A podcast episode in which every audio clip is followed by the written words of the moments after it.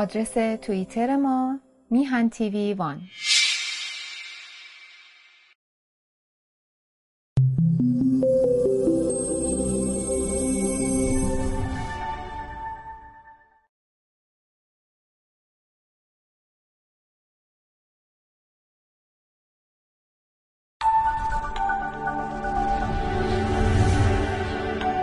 رادیو تلویزیون میهن هیچ گونه مسئولیتی در مورد مطالب و دیدگاه های مطرح شده و یا مدارک نمایش داده شده از سوی مجریان، تهیه کنندگان، میهمانان و کارشناسان شرکت کننده در برنامه ها را ندارد. با درودی دوباره خدمت یکا یک شما خوبان و نازنینان. سعید بهبانی هستم در این شب چهارشنبه سوری. به حال امشب شب زیبایی است. شبی پر از خاطره. 24 اسفند است و 15 ماه مارس و چقدر زیباست چهارشنبه سوری. علا رقم این که شرایط در ایران سخت است و از نظر گرانی همه دارن فریاد می‌زنن. دوستی دارم از اینجا رفته. مرد متمولی است. به حال دلار تو جیبشه. ولی بعد از دو هفته میگه اینجا گرانه. هر روز داره گرونتر میشه. ولی علا رقم همه این فشارها علا رقم همه این گرانی ها ولی مردم سنت رو از دست نمیدن. ترادیشن این ترادیشنه که نگه دارنده است. اون چسبیه که این مملکت رو به هم اینجوری مثل ساروج به هم چسبونده و نگه داشته. قوم های مختلف برای این مملکت استیلا پیدا کردن. آمدن رفتن. ترکا نمی‌دونم عرب ها مغل ها قجرها نمی‌دونم آقایونلو قرقایونلو سیاه و سفید هر گروه و دسته ای آمدن برای مملکت. نمی‌دونم یعقوب لیس بلوچ از اون بر قیام می‌کنه علیه خلیفه. ولی ایران ایران است. و اینجا ایران است. ایران میماند. ایران بوده ایران هست ایران خواهد بود. حالا در تاریخ چل چند سالم این اوباش حکومت کردن زیاد اتفاقی نمیفته اونایی که با ما گیر دادن که آقا تو گفتی اینا انسان میرن پر نرفتن. نه میرن. مطمئن باش که این اندکی صبر سهر نزدیک است. تحولات جهان به این سمت داره حرکت می‌کنه. خوشحالم که در این سهشنبه آخرین سهشنبه سال 1400 میریم که وارد قرن جدید بشیم. 1401 آغاز قرن نو. می‌تونیم در خدمت دوست خوب هممون آقای سلیمی نازنین باشیم. اجازه بده که این دوربین هم روشن کنیم برای آقای سلیمی. تقصیر آقای سلیمیه به ما نمیگه که آقا این دوربین روشن نیست و بنابراین بذاریم ما دوربین رو برای آقای سلیمی راه بندازیم. آقا سلام می‌کنم به شما. تا این دوربین راه بیفته بالاخره عرض ادبی کرده باشی فکر کنم الان درست شد. من هم سلام میگم به شما. جناب بهبانی عزیز سلام و درود دارم به شنوندگان و بینندگان ارجمند. شما با به سوری شروع کردید با سنت پایدار ماندگار ایران ایران آستان ایران امروز ایران آینده ایرانی که زنده است زنده بود ایرانی که میماند. ما به زودی بهاران رو داریم بهاران به هر حال با همه این رنج ها سالیان به فرمایش شما اومدند رفتند. اسکندر اومد اومدند از مغول ها اومدند تاتار ها اومدند و خواستند در واقع خاک رو بسوزانند مردم رو نابود کنند. رنج ها بر این از گرده های ملت به هر حال کشیدند. اما ایران ما ایران ماند. امروز ایران 85 میلیونی ایران جوانه. وطن وطن جوانی است. با همه دردها و رنجها مردم ایران زندند مردم ایران با همه این فقر و مشکلات بزرگ یکی از زنده ترین ملت های سیاسی دنیا هستند. جوانانی خوشفکر مردمی آگاه. درسته که درست ببینید در اوج دورانی که فاشیزم آلمان رو از گرده ملت آلمان کشیده بود آلمان در اون موقع زنده بود و بعد از مدت کوتاهی جنگ پشت سر گذاشته شد. همچنان آلمان بلند شد ولی از زیر خاکستر اون چی که نازیست ها نازیستا فاشیستا درست کرده بودن ملت آلمان آلمان با کار و کوشش. من فکر می‌کنم که این میهن باستانی ما این میهن امروزین و آینده ما زنده است. در روزهای دیگر نوروز را داریم. امروز که چهارشنبه سوری است که من یک ویدیویی دیدم از کردستان ایران از اورامان که مردم چه جشن واقعا چه جشن بسیار زیبایی در کردستان به یقین در شهر شهرهای گوناگون در همه جای ایران امروز مردم خیلی جالبه. شما عکس‌ها رو دیدین؟ ولی همه جای ایران این گونه است. حتی در کوچکترین قصبه ده دهکده هر چی اسمش هست همه جا. هر چی که این حکومت ها بیشتر ظلم می‌کنن مردم گرایششون به سنتاشون بیشتر میشه.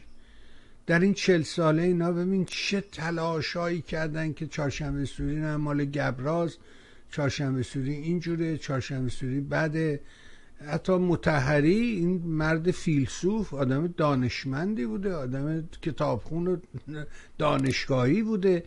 ببین چه حرفایی می‌زنه برای اینکه یه عده رو جذب کنه به این سمت و بیاره. ولی می‌بینی که اون رزیستنس اون مقاومتی که اون زیر وجود داره اون ستودنیه. اون نیست که این هزاران هزار سال این مملکت رو نگر داشته. به نظر من هیچی نیست الا اون مقاومتی که توده مردم. در اون شکل درونش نگه میداره نوروز رو حفظ می‌کنه و بالاخره چهارشنبه سوری رو برای خودش نگه داشته. مثل همه داستانه های دیگه که داره این رو هم داره. حتی اسلامش هم که نگاه بکنی اسلامش متفاوته با اسلام بغل دستیش. با اسلام که توی افغانستان هست با اسلامی که توی نمی‌دونم عراق هست با اسلامی که توی آذربایجان و کشورهای شمالی و جنوبی ایران هستن. اسلامش متفاوته. حتی اگر بگی شیعه می‌بینی این شیعهش با شیعه که توی افغانستانه بازم متفاوته. این شیعه که تو ایرانه با شیعه زیدی با شیعه نمی‌دونم هفت امامی همه اسماعیلی نه همه فرق می‌کنه. یه چیزی خاص خودش برای خودشه. شکلش رو عوض کرده فرمش رو عوض کرده اون چیزی که مطابق خودش بوده رو ساخته و باورش کرده. به حال سال 1400 دیگه جلسه آخر آقا بپرسیم ببینیم که نقاط قوت و ضعفش چه بود چه اتفاقاتی در این سال افتاد. شما این سال رو اگه بخواین یک دو سه تعریف بکنی چجوری تعریفش بفرمایید تا بیشتر بله خب ما می‌دونیم دوربین روشن شد آقا تصویر دارین شما؟ قربان کامل آقای بهبان خیلی خدا که شما یکی از اون پیشرفت های ما همین زحمتی بود که میهن تیوی واقعا در این یک سال اخیر کشید که قدم به قدم علا همه مشکلاتی که بود کوشش هایی که شد گاهن شما به دلیل سلامتی مسئله کرونا به هر حال بیماری هایی که گاهن به وجود می اومد کوشش و تلاشی که کردید همین پیشرفت تکنیکی که از ما داریم می‌بینیم از صحبت دوربین شروع کردید. به نوبه خودم خوشحال هستم که ما با به شنوندگان و بینندگان ما در یک فضایی بهتر تونستیم. همواره بهتر و بهتر میهنتوی این امکان رو فراهم کرد که بینندگانش رو با برنامه های گوناگون از سیاسی و مسائل اجتماعی و حقوق بین الملل و تا اقتصادی که بنده به حال در اینجا شریک بودم تا مسائلی که به هر حال در مورد جنبش دادخواهی ایران به ویژه مبارزه‌ای که در این مدت جریان پیدا کرد. در واقع این واقعا اگر در یک روزگاری بعضی از نشریه, ها یا روزنامه ها یا مجله ها در مقاومت مردم کشورشون نقش داشتند نشریاتی که در خود زمان مشروطه ما یا در کشورهای دیگر. واقعیت اینه که این سایت شما سایت میهن تیوی در مقاومت در جنبش های مردمی ایران در بردن آگاهی جرگه های سالم و زنده آگاهی که قابل اتکا بود اطمینانی درش وجود داشت. اخبار رو در واقع از سر از ناصرت حال جدا می شد جهات یک امر روشن می شد اینجا. اینجا تبلیغات و حیاهو نبود. اینجا در واقع یک نگاهی بود به زندگی ایرانیان به مسائل جهانی ایرانیان به سیاست خارجی به مسائل حتی اگر کسانی از تاریخ در اینجا عزیزانی صحبت کردن کوشش کردن که واقعا بیطرفانه ترین برخورد رو بکنن. مباحث اقتصادی رو که به هر حال بنده داشتم کوشش کردم که واقعا بعد وعیدهایی رو که بعضا دادن اینها رو تشخیص بدیم باز کنیم روشن کنیم. به هر حال این خودش این پیشرفت رو ما مدیون شنوندگان و بینندگان عزیز کار و کوشش جناب سعید بهبانی هستیم که واقعا علیرغم همه مشکلات ایستاد تا این نشریه بماند تا این تلویزیون بماند و وظایف خودش رو پیش ببره. اما برسیم به اینکه خب چه گذشت از آغاز سال 2021 که بخشش به این قسمت 1400 ما میاد. یعنی از اون نه ماهی که ما از 2021 بود به امروز که سال شمسی ما خورشیدی ما داره به پایان می‌رسه. من هفته آخری هست که در خدمت شما شنوندگان و بینندگان ارجمند هستم. اون چی که من می‌تونم گزارش بکنم جناب بهبانی به گمان من سال 1400 سالی بود اگر فشرده بخوایم بگیم از آگاهی مردم مقاومت مردم ایستادگی مردم در برابر این رژیم جنایتکار و ایجاد پلهایی که این آگاهی و این مبارزه و این جنبش مردمی رو به پیش برد. ببینید شما وقتی که یک گیاهی یک درختی رشد می‌کنه. یا یک برنامه آموزشی یک برنامه اقتصادی دارید. تا مادام که این رشد می‌کنه تا مادامی که یک انسان در محیط خانوادهش قدم به قدم به هر حال رشد می‌کنه. وقتی شما رشد رو می‌بینید می‌تونید این رشد واقعا زیباست پرمعناست. شما امیدوار میشی که اون چه که کردی برای خانوادت برای اون باغبانی برای باغ خونش یا یک مؤسسه تولیدی برای برنامه های تولیدی یا آموزشی به همین ترتیب. ببینید در جامعه ایران مردم ایران ملت ایران در سال 1400 قدم های بزرگی برداشتند. یکی از این بزرگترین قدم ها خرداد بود که ده ها میلیون در مقابل این رژیم ایستادند و اون انتخابات به اصطلاح انتخابات رو انتصابات همین آیت الله قاتل رو این رو در مقابلش ایستادند و شاید حدود پنجاه میلیون از شست میلیون گفتند که این انتخابات رو در اون شرکت نکردن تحریم کردن مقابله کردند با این آیت الله قاتل. این یکی از بزرگترین موفقیت هایی بود که آگاهی مردم ایران و به جهانیان گفتم که رژیم اهریمن در داخل ایران منزوی است در انزواست همچنان که ما می‌بینیم از قیام هایی که در استانهای کشور بوده یادمون بیاد بلوچستان چطور در سراوان ایستاد و در شهرهای دیگرش زاهدان مقاومت کرد. یادمون بیاد خوزستان در اتش تابستان بود و در اونجا ده ها هزار نفر به حرکت اومدند. جنبش بزرگ نفتگران ایران که همچنان داره از زیر کار سازمانیابی و تشکیلات و آگاهی در اونجا جریان داره. همچنان داره واقعا نفت از زیر کار می‌کنه. مقاومت در نفت هسته که تشکیل شد شوراهایی که شورایی که مقاومت رو رهبری می‌کرد. حرکتی که در اونجا بود آگاهی که در اونجا جریان پیدا کرد و ایستادگی در مراور این رژیم جنایتکار جمهوری اسلامی. از اون پس جنبش های عظیم بازنشستگان بود که در سراسر ایران بازنشستگان کشور همچنان این جنبش ادامه داره و به مردم به آگاهی رسیدن جنبش بازنشستگانی که پدر بزرگها بودن پدران و پدر بزرگها بودن بعدا در جنبش های دیگر معلمان نقش بزرگی ایفا کرد. به جنبش 700 هزار آموزگاران کشور رو در سراسر ایران به حرکت آورد.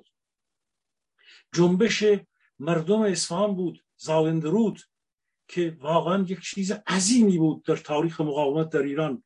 در شهرهای گوناگون کشور به حال ما شاهد مقاومت بودیم مبارزه بودیم. خب این این کشور همونطوری که ببینید امروز چگونه مقاومت زلنسکی در اوکراین سراسر جهان در از این مقاومت حرف می‌زنه که این ایستادگی درست در یک جنگ ابعاد دیگری پیدا می‌کنه. ولی واقعیت اینه که مبارزه مردم ایران سرمشق سراسر دنیاست. جنبش های گوناگون در کشورهای دیگره. ایران ماهانه چند ساله که مرکز اخبار جهانه.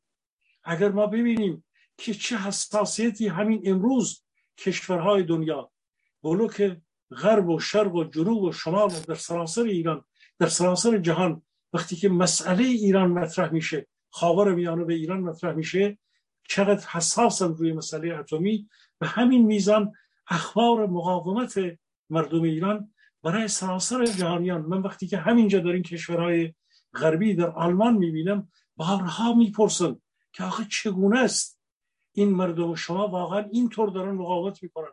این همه فقر این همه تحریم یک روز جنبش معلمانه یک روز جنبش خوزستانه یک روز نفتگرانه. خب ما می‌دونیم در زمانی که جنبش نفتگران بود واقعا میلیون ها کارگر در اتحادی های گوناگون از نفتگران ایران حمایت کردند. و این مقاومت در واقع برای جهانیان از آمریکای لاتین تا کشورهای آسیا تا همه جا در خاور میانه و جاهای دیگر الگویی هست سرمشقی هست که در مقابل یکی از فاشیستی ترین از جنایتکارترین رژیم های دنیا مردم ایران زنده ایستادن و مقابله می‌کنن. موفقیت چیست آقای بهوانی؟ همیشه پیروزی و نتیجه موفقیت رو نشان نمیده. این حرکت که نشان میده که یک ملتی زنده است و داره حرکت می‌کنه. ملت ایران در سراسر سال 1400 یک نقطه عطفی بود برای تاریخ ایران برای مقاومت ها به رغم این بیماری ها که ما سوختیم چقدر ما کشته کرونایی دادیم چقدر این قبرستان ها واقعا چه وضعی داشت؟ ولی ملت سر به گریبان نبرد. سوختیم ایستادیم. در همه جا. هنوز فقر فقر مطلق و این فشار. ولی من به گمان من این ملت زنده است. من آرزوی من اینه که در سال 1401 هم جنگی در ایران اتفاق نیفته. البته هر جنگی اشکال نداره. جنگی که مقاومت باشه در مقابل یک دریوزگان که حمله می‌کنن به کشوری اوکراین باید جنگ رو با جنگ جواب می‌داد. عملیات ویژو اینا نداریم که روسیه داره می‌کنه. ملت اوکراین جنگ و مقاومت رو انتخاب کردن. بعضی از جنگ ها سازنده است تغییر دهنده است. اما به هر حال من امیدوارم با همه این ماجراها که مردم ما همین امروز ایستادند مردم ما حتی از همین بدنه همین جنایتکارانی که امروز سپاه پاسدار و ارتش ایران هست امروز ایستاده و اجازه نمیده که علی خامنه ای بخواد از ایران مزدور ببره اونجا در روسیه بجنگن. مردم ایران جریان مزدور بردن روسا مدعی که برای جنگ شهری نمی‌خوان سربازای خودشونو وارد شهرها بکنن بلکه می‌خواد از این نیروهایی که در سوریه استفاده شده تجربه دارن از اونا به کار بگیره. خب اونام بدون اذن خامنه ای فکر نمی‌کنم حرکت کنن. چی می‌بینی این صحنه شما هفته پیشم رو این موضوع خیلی اصرار داشتید که این اتفاق میفته چی می‌بینی صحنه رو؟ واقعا روسیه تن به چنین کاری خواهد داد؟ یعنی در حقیقت خامنه ای بایستی که این اجازه رو صادر کنه. فکر می‌کنی خامنه این کارو می‌کنه؟ به گمان من آیه ببینید آیه بهبانی به دو دلیل خامنه ای نمی‌تونه این کار رو انجام بده. اگر چنین چه دست به این عمل بزنه یکی اینکه چون ما در یک موقعیتی قرار گرفتیم بسیاری از شواهد نشان میده حاکی از اینه که اینها به یک توافق برجامی حتی بدون تحریم برداشتن تحریم سپاه تحریم سپاه اینا دارن نزدیک شدن پشت پرده نشانگر اینه که اینها اون جاب زهر رو حالا اگر نیمه نوشیده نوشیده علی خامنه ای سدلی نوشیده ای رو و این رو مجبوره برای به هر حال این توافق حداقلی در پیش میره. این توافق حداقلی پیش خواهد رفت. برداشتن دادن پاسپورت نازنین زاغری به او و بعدش هم گو اعلام کردن 530 میلیون دلار فلان اینا. که اینو به موقع بررسی می‌کنیم. امشب خبر دادن به آمریکایی ها که خالی بکنن. حتی به اون مرکزی که زدند بعد اون مرکز رو زدن که یک نفر هم در اونجا حتی میگن زخمی نشده اینها برای در واقع راضی نگه داشتن دل یک عده در مصرف داخلی داشتیم. حمله موشکی که به همین کردستان به اربیل کردند. ببینید اینها این ماجرا را به دلیل یک به دلیل فشار جهانی حتی رفتن امیر عبداللهیان رفته بود اونجا که به, به اصطلاح به ظالم بگه که این و اون و اون. به پوتین بگه که شما به گونه ای ما رو معاف کنید. وضعیت ما بسیار بحرانی است.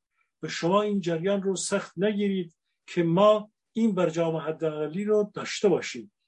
من فکر نکنم به لحاظ جهانی ایران دست به این ماجرا نخواهد زد که بخواد نیروهای سپاه قدس رو اگر مخفیانه چند تا گردانی چیزی بفرسته نمی‌دونم فلانی بکنه اون یه بحث دیگره. اونا که کارشناسا اینا را که احتیاج ندارند.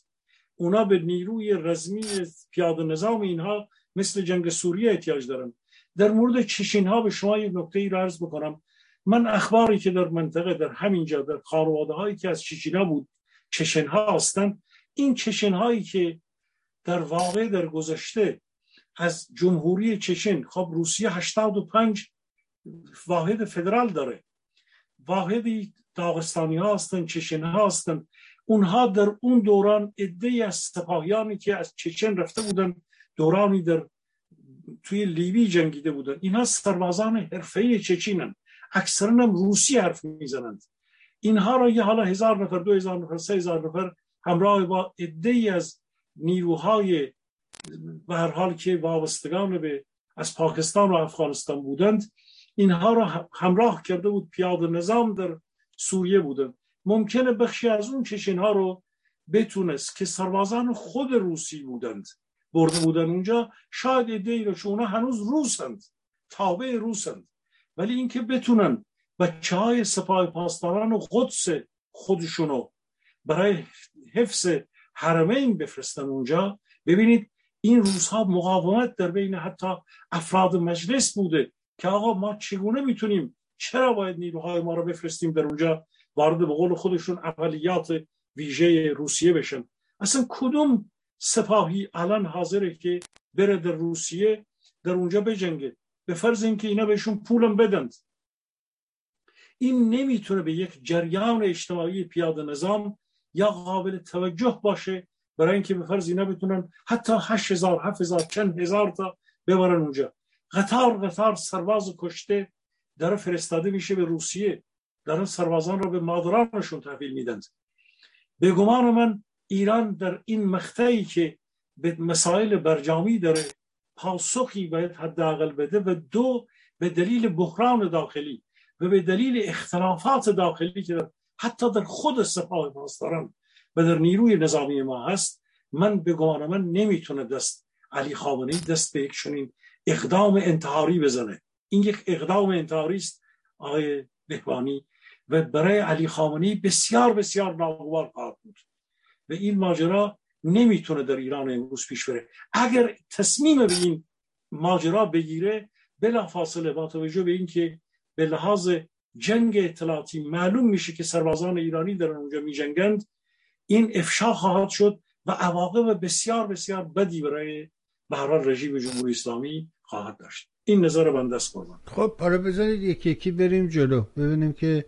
همه 1400 رو دوباره دنبال بکنه. این خانم زاغری رو دارن معامله می‌کنن با 540 میلیون دلار. چیه ماجرا و این پول کجا خرج خواهد شد؟ چجوریه؟ می‌دونی اطلاعی هست خبری دادن.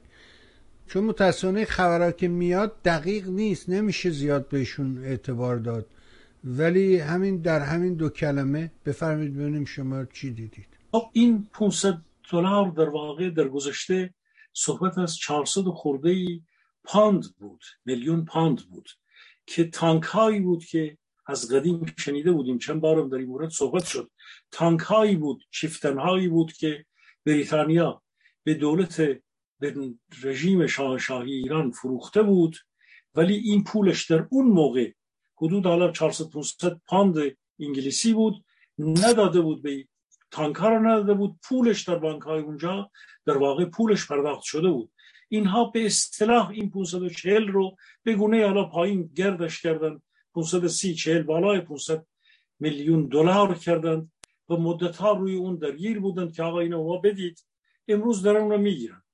خب این به هر حال یک روزی گفتن به ازای یک زندانی که اون زندانی معلوم نیست کیست و اون 530 40 میلیون دلار بعد از این همه سال و کشمکش و بعد خودشون های بهوانی میلیاردها دلار پول سران این رژیم از اون گلپایگانی رئیس دفتر خود خامنه ای که همسر دومش یک پرستار انگلیسی است که الان به حال توی بیت اونها هست. اون هم پدر به حال داماد خامنه است یعنی شو دختر خامنه ای برای شوهرش پسر همون گلپایگانی است. خب اینا همه با هم دیگر هم. اون رئیس دفتر خامنه است خب اون همسر دومش یک پرستار انگلیسی است که این رفته بود اونجا. می‌دونید اینا میلیاردها دلار از پسر انگلیسی مشتبه با به حال آمپول انگلیسی انگلیسی ها اومده آیا تخم ترکه خود این هست یا یک تخم ترکه انگلیسی دیگر بهش تزریق شده؟ خب اینا مسائل دیگر آینده کشوره. به هر حال ما می‌دونیم که این 530 40 میلیون دلار بحثی بود که سالها ادامه پیدا کرد.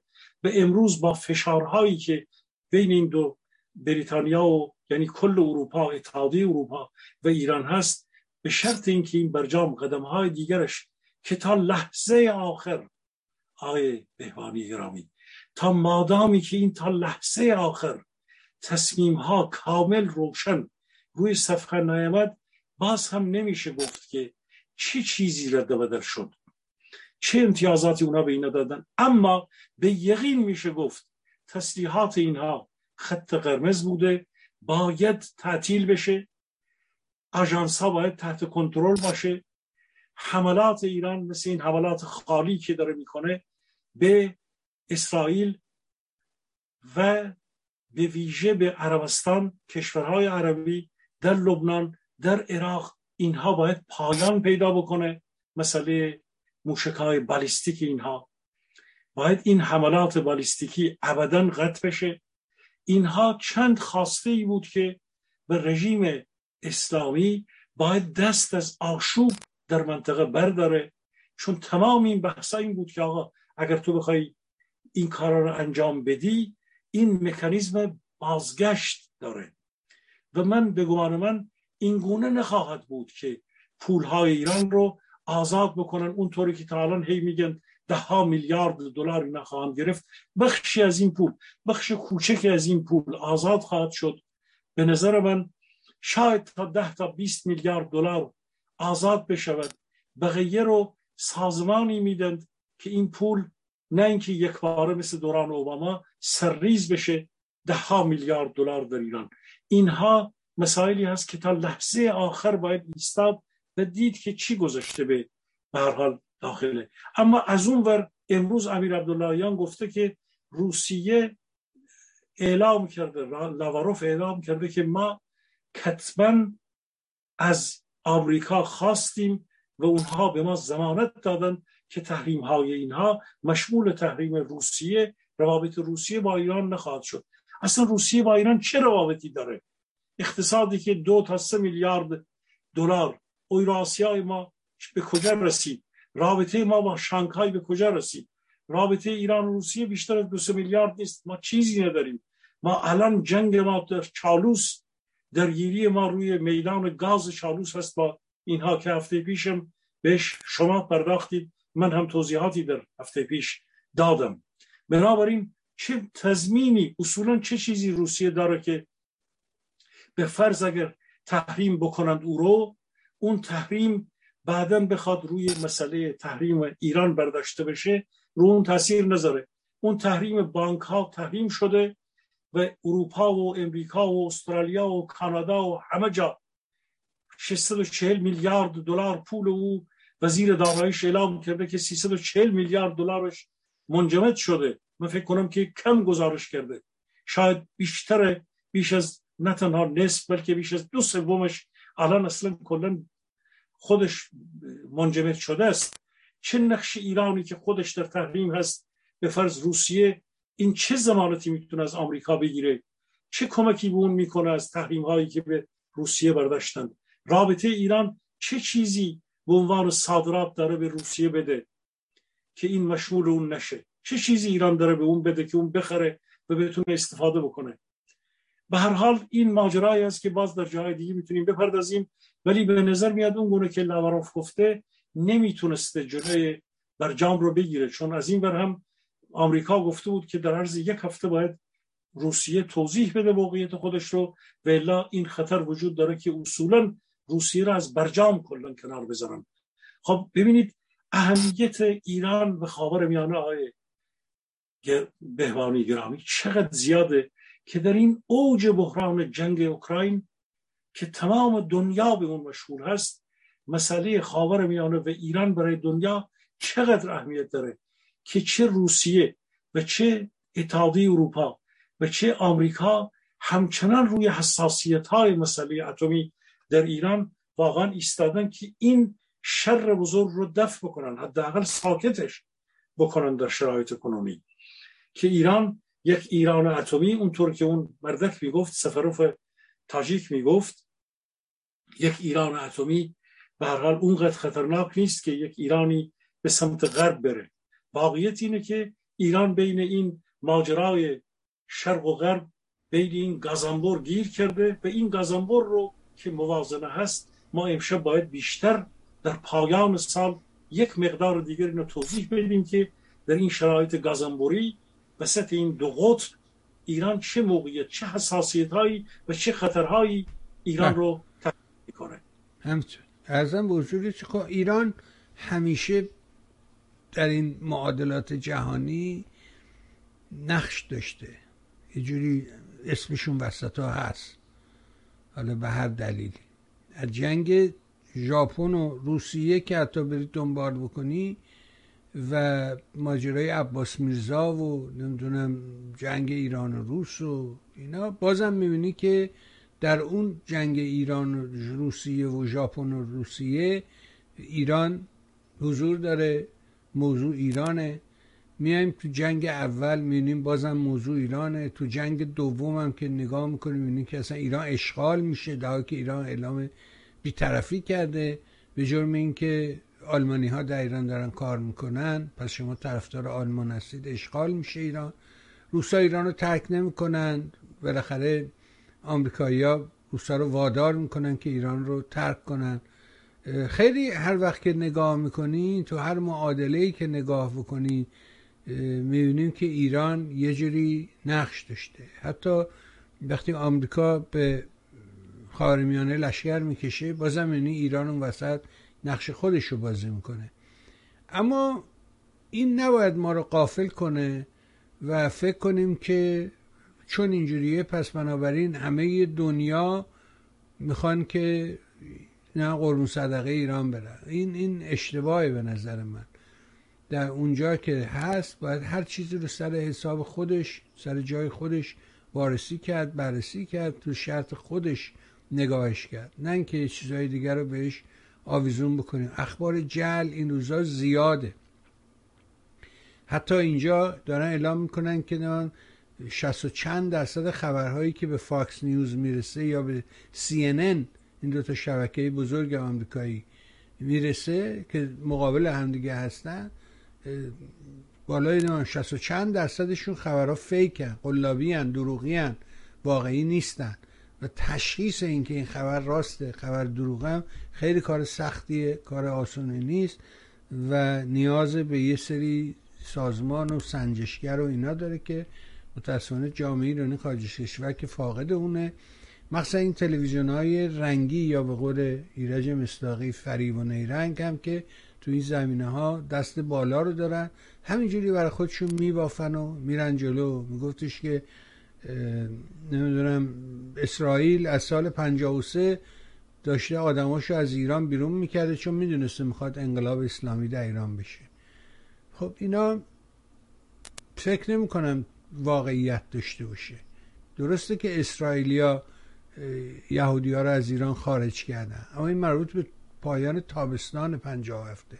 نه سال 63 یا سال 53 بعدم یهودی نسبت به ایران یه جور تعلق خاطر دارن.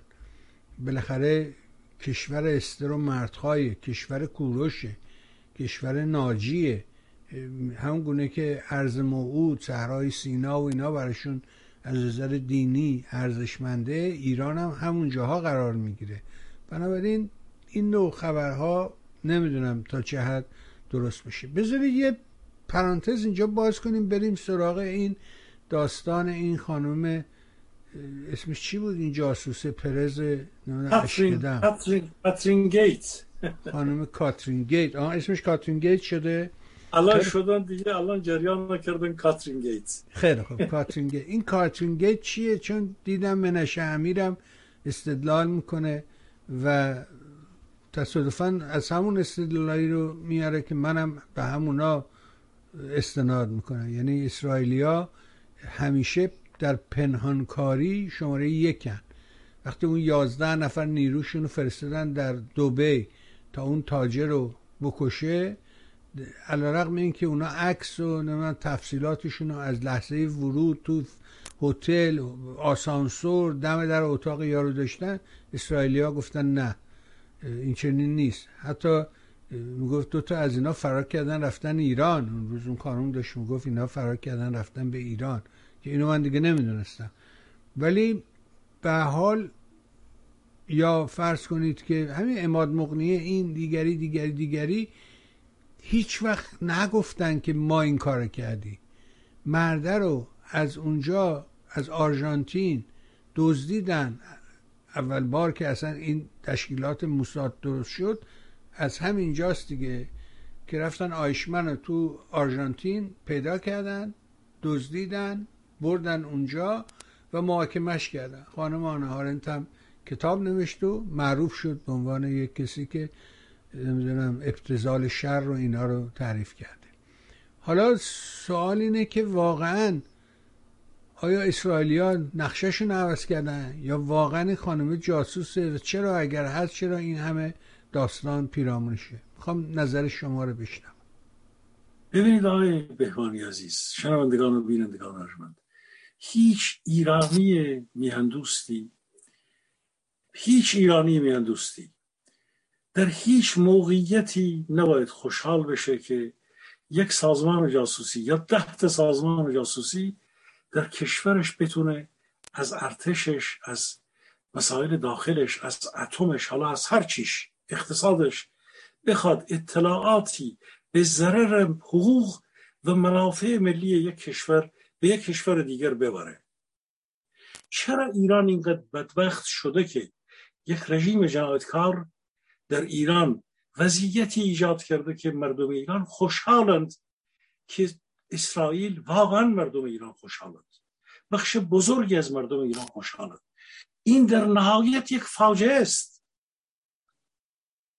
اگر بخوایم پس ماجرا را ببینیم که ملت یک مردمی یک ملتی از رژیمش اونقدر متنفر باشند که خوشحال باشند که یک فردی یک جاسوسی حالا خبرچینی یک کشور دیگری بتونه بیاد از درون مسائل ما افراد ما رو بکشه کشور رو فلان بکنه. خب این در واقع در ذات خودش امری است.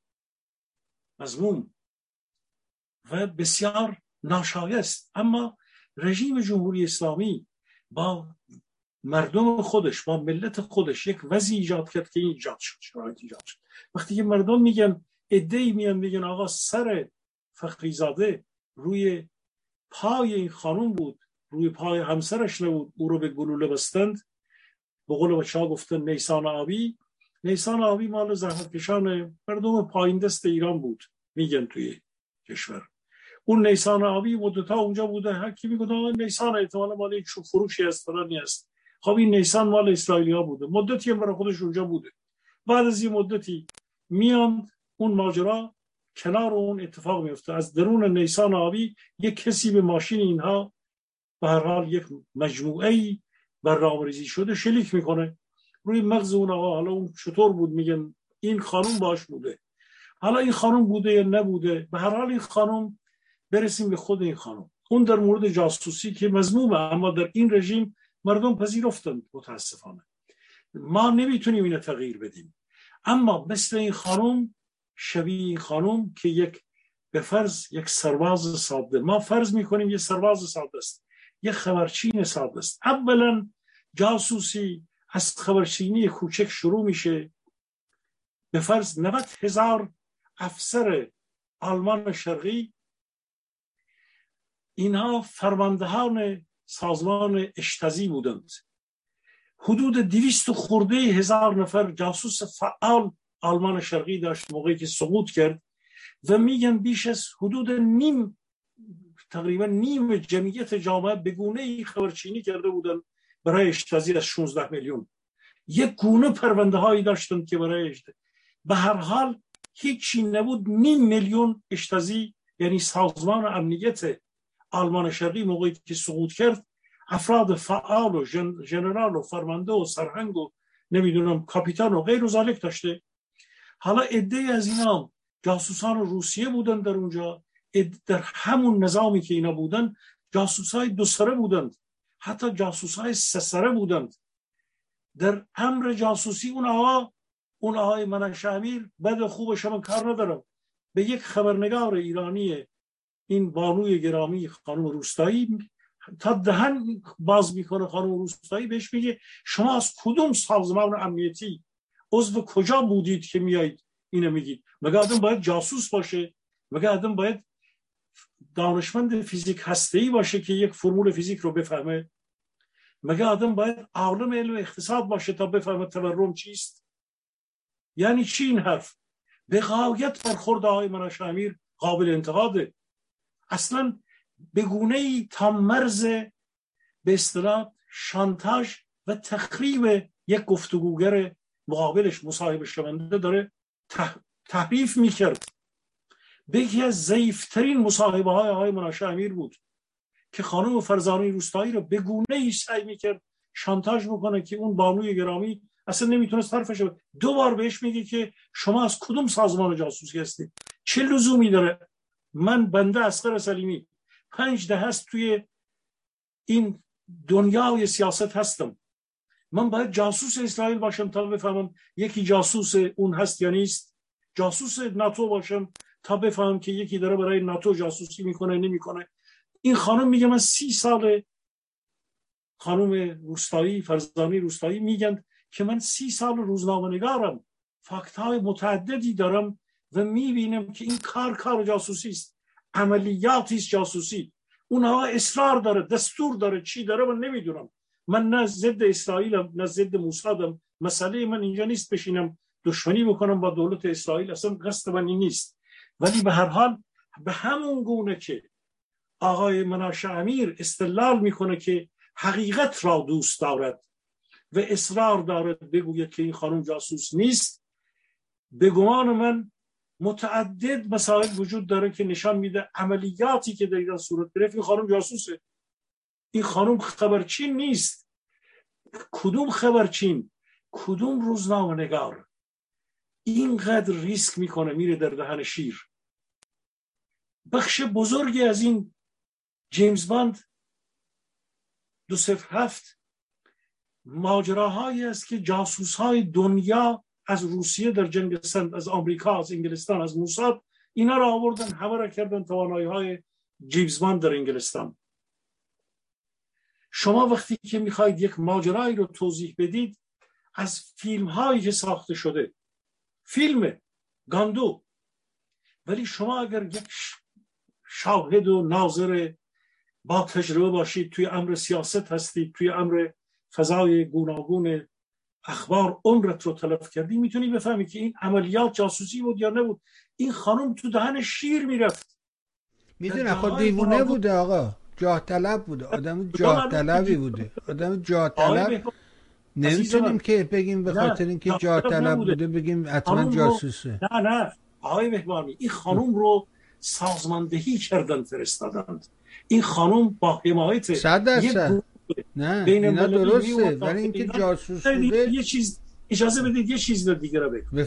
ببینید جاسوس نفوذی ها آقای بهبانی ببین آقای بهبانی من هفته پیش مجبور شدم بخشی از اطلاعات منو در سازمان فدایان خلق قبل از انقلاب و بعد از انقلاب اینجا بگم.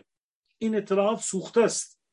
ببینید آقا موقعی که این اطلاعات سوخته است رژیم جمهوری اسلامی نداره.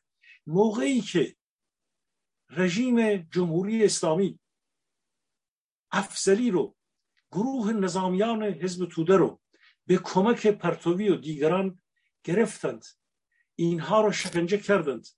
بخش زیادی از اطلاعات رو درآوردند سازمان نظامی جریان فدایان خلق چند ده نفر نظامی داشت. این چند ده نفر نظامی الان انوشیروان لطفی کشته شده. این بخش از تاریخ نانوشته است. ولی اونهایی که امروز اینو میشنوند می‌تونن صد درصد باور بکنن برای اینکه شهادت میدم و سوگند می‌خورم که دروغ نیست. افرادی که نظامیان ما رو پنهان کرده بودند الان سی و خورده ای سال گذشته. اینها نظامیان ما رو سی نفر از 29 نفر از نظامیان ما رو نگه داشتند. اینا رو حفظ کردن. یک نفر اینها در اون جریان کشته نشد و نظامیان ما افراد بالایی بودند. افرادی که مسئول حفظ این نظامیان بودند خودشون نمی‌دونستند که این افرادی که پیش اونا مهمانند ماها پیش اونا تو خونشون بودند اینها از نظامیان بالان مثل افسلی که اعدامی من دارم از تجربه من به شما میگم. یعنی جاسوس و کارگزار می‌تونه دو جور باشه. یکی اینکه کاملا آگاهه که داره چی می‌کنه. از همون حزب توده کسی رو گرفتن که تو خونش دیگران برده بودن اسلحه گذاشته بودن. حدود چند صد تا از کلت و نمی‌دونم یوزی و کلاشینکوف و اینا تو خونه ها بود. در یک موقعیتی رفتن در آوردن. مورد دیگری دستگیر شد. اون چی می‌دونست که چی اینجا پنهان شده یا نشده ولی اون عامل اصلی حزب توده بود و یا سازمان فدایان بود. یعنی کارگزار این جریانات بود. سازمان مجاهدین مسائل دیگری داره که من دیگه وارد مسائل اونا نمیشم. شما می‌تونید یک فردی رو کارگزار شما باشه کار جاسوسی براتون بکنه برای یک کشور دیگر کار بکنه عضو سازمان مجاهدین باشه ولی در خدمت اسرائیل باشه در درون سایت های اتمی مخفی باشه و ندونه که دقیقا گزارش هایی بهش بدن وظایف رو بهش بدن که این بره در واقع انجام بده و برگرده. پس دو گونه است. یا کاملا آگاهه که کدوم سازمان بین پشتشه سازمان بین بریتانیا MI6 پشتشه یا CIA هست پنتاگون هست موساد هست یا کی هست یا می‌دونه کامل یا نمی‌دونه ولی هست من حداقلش رو می‌ذارم این خانوم کار جاسوسی کرده ولی شاید نمی‌دونست حداقلش این عزیز من به خاطر اینکه این کارایی که کرده آخه میشه مگه شما این همه کاری که الان دارن راجع بهش میگند که این بعدا کار عملیات جاسوسی نکرده. پس دیگه عملیات جاسوسی اصلا چیست؟ من خاموشم جناب علی مثلا یکی از چیزایی که بهش استناد می‌کنه آقای واحدی اینه که این فخرزاده سرش رو شونه این بوده رو زانوی این بوده نمی‌دونم سر این رو زانوی اون بوده. ولی این خانومه بر اساس ویکیپدیا این سال 97 از ایران خارج شده. فخرزاده سال 99 ترور شده. خب اینا با هم دیگه نمی‌خونه. نمیشه آسمون ریسون رو با هم گره زد و بگیم که وضعیت ایران خرابتر از این حرف هاست. به نظر من این یه بازی که خود دستگاه امنیتی نظام را انداخته دوز بگیر بکنه. دوز بگی دوز بگی. در حالی که درون خودشونه. همه چی مربوط به خودشونه. ببین اون بدنه نز... بدنه نه شمخانی نه محسن رضایی. نه اون آدم که افسر پاسداره.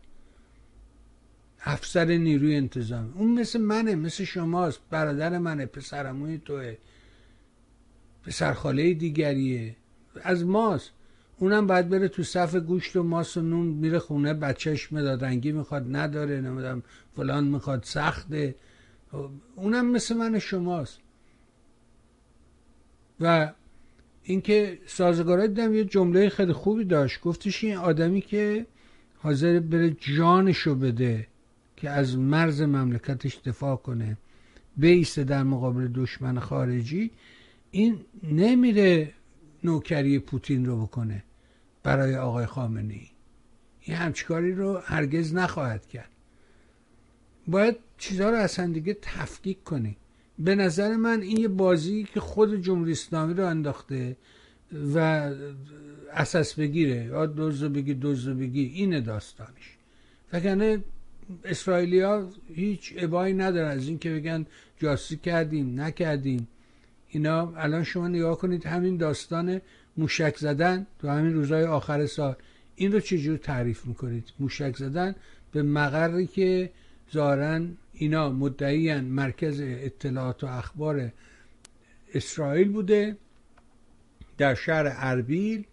اربیلی که همه جاشو خود همین دستگاه اطلاعات سپاه هر جایی که نگاه می‌کنی اونا حضور دارن. تو بازار تو نمی‌دونم این ور ادارات اینا همه جا هستن.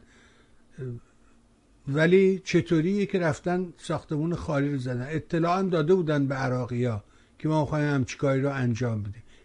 چی می‌بینی این صحنه رو؟ بفرد. با این جمله تمام می‌کنم. به گمان پرونده خانم کاترین گیت در ایران بسته نیست. کاترین گیت برای خود اسرائیل هم هنوز در واقع یک سوخته نیست مهرهاشون اینها این جریان ادامه پیدا خواهد کرد و عکس ها و ماجراهایی و مسائلی در راه که این ماجرا رو ما در هفته های آینده شاهد خواهیم بود. حتی اگه به اسم کاترین در نیاد به اسم کسانی که با کاترین به ای در ارتباط بودن اخبار و ماجراها و عکس ها و فیلم ها یا عدالت علی یا کسی یا سازمان مجاهدین یک کسی میاد مسائلی رو میریزه بیرون که از همون کاترین گیت با همون کاترین گیت در ارتباط. اما اینو بذاریم به آینده. به نظر به هر حال ما دو نفر در اینجا تا حدودی روشنگر بود ولی مسائل رو باید به آینده سپرد. در مورد مسئله حمله به این مقری که جمهوری اسلامی میگه به اصطلاح میگه که اینجا مرکز آموزش سازمان های اطلاعاتی باز هم اسرائیل بوده. خب اسرائیل دو تا سرهنگ اینا رو کشت. متعدد بار متاسفانه ما از مردم ما از این سپاه ما همه اینها هم به قول شما آدمای جانی نبودند. ای از همین فرزندان مردم بودند که به خاطر پولهای کوچکی از بدنه سپاه رو بردند. اونها اینا جنگیدند. واقعیت این چرا یک ایرانی چرا فرزندان آب و خاک ما میهن ما حالا درست طرفدار اینان یه دوره ای چرا این کشور باید بره در سوریه؟ چرا فرزندان ما باید برن در سوریه کشته بشند اگر یک موقعیت دیگری باشه به ما وجود بیاریم تک تک اینها اینها در واقع فرزندان ما در ارتش و سپاه و غیر و غیر هستند. درست جنایتکاران بالای بیت خامنه ای و عده غلیلی از فرماندهان فاسد سپاه این وضع رو در ایران ایجاد کردن ولی خود اینها رو یک روزی باید اینها از این مخمسه نجات پیدا بکنن از این قربانگاه. خب در مورد ایران اینا میگن که آقا مرکز اون جایی که خبرگزاری شما می‌بینید میز کردستان خبرگزاری کردستان هست فلان هست بسیار هست اینجا میگن که اینها مغر اطلاعاتی فلانه. بعدشم دقایقی پیش من فکر می‌کنم ساعتی پیش به اینا گفته بودن آقا اون روز اونجا رو خالی نگه دارید. همه هم دارن میگن. آمریکایی ها خودشون حتی گفتن. توی سنا هم گفتن توی کنگره هم گفتن که آقا ما رو نزدند. معلوم اونقدر قضیه عیان بوده فاش آشکار بوده که در واقع اینا از سایه خودشون رو میترسن. یه حمله ای بوده موشکی دوازده موشک زدن اونجا و بعد یک تعداد یک قسمتی از بنا رو خراب کرد. خب جای خوشحالی که اونجا کسی اولا زخمی نشد اونطوری که گفتند و بعد یک قسمتی از بنا رو خراب کردن فقط. بعدشون گزارش کرده بودن که و بعد مصرف داخلی داشت.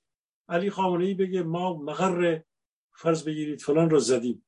ولی از اون ور همراه با محکوم کردن هم الکازمی محکوم کرد هم در عراق بسیاری از در مجلس عراق به هر حال نیروهای که اینها حاکمیت و استقلال کشور به هر حال خط مرز قرمز ما رو اینا دارن چیز می‌کنن و عراق متعلق به ایران نیست که به خودش اجازه بده حتی ساختمان خالی اونجا رو مشکباران بکنه.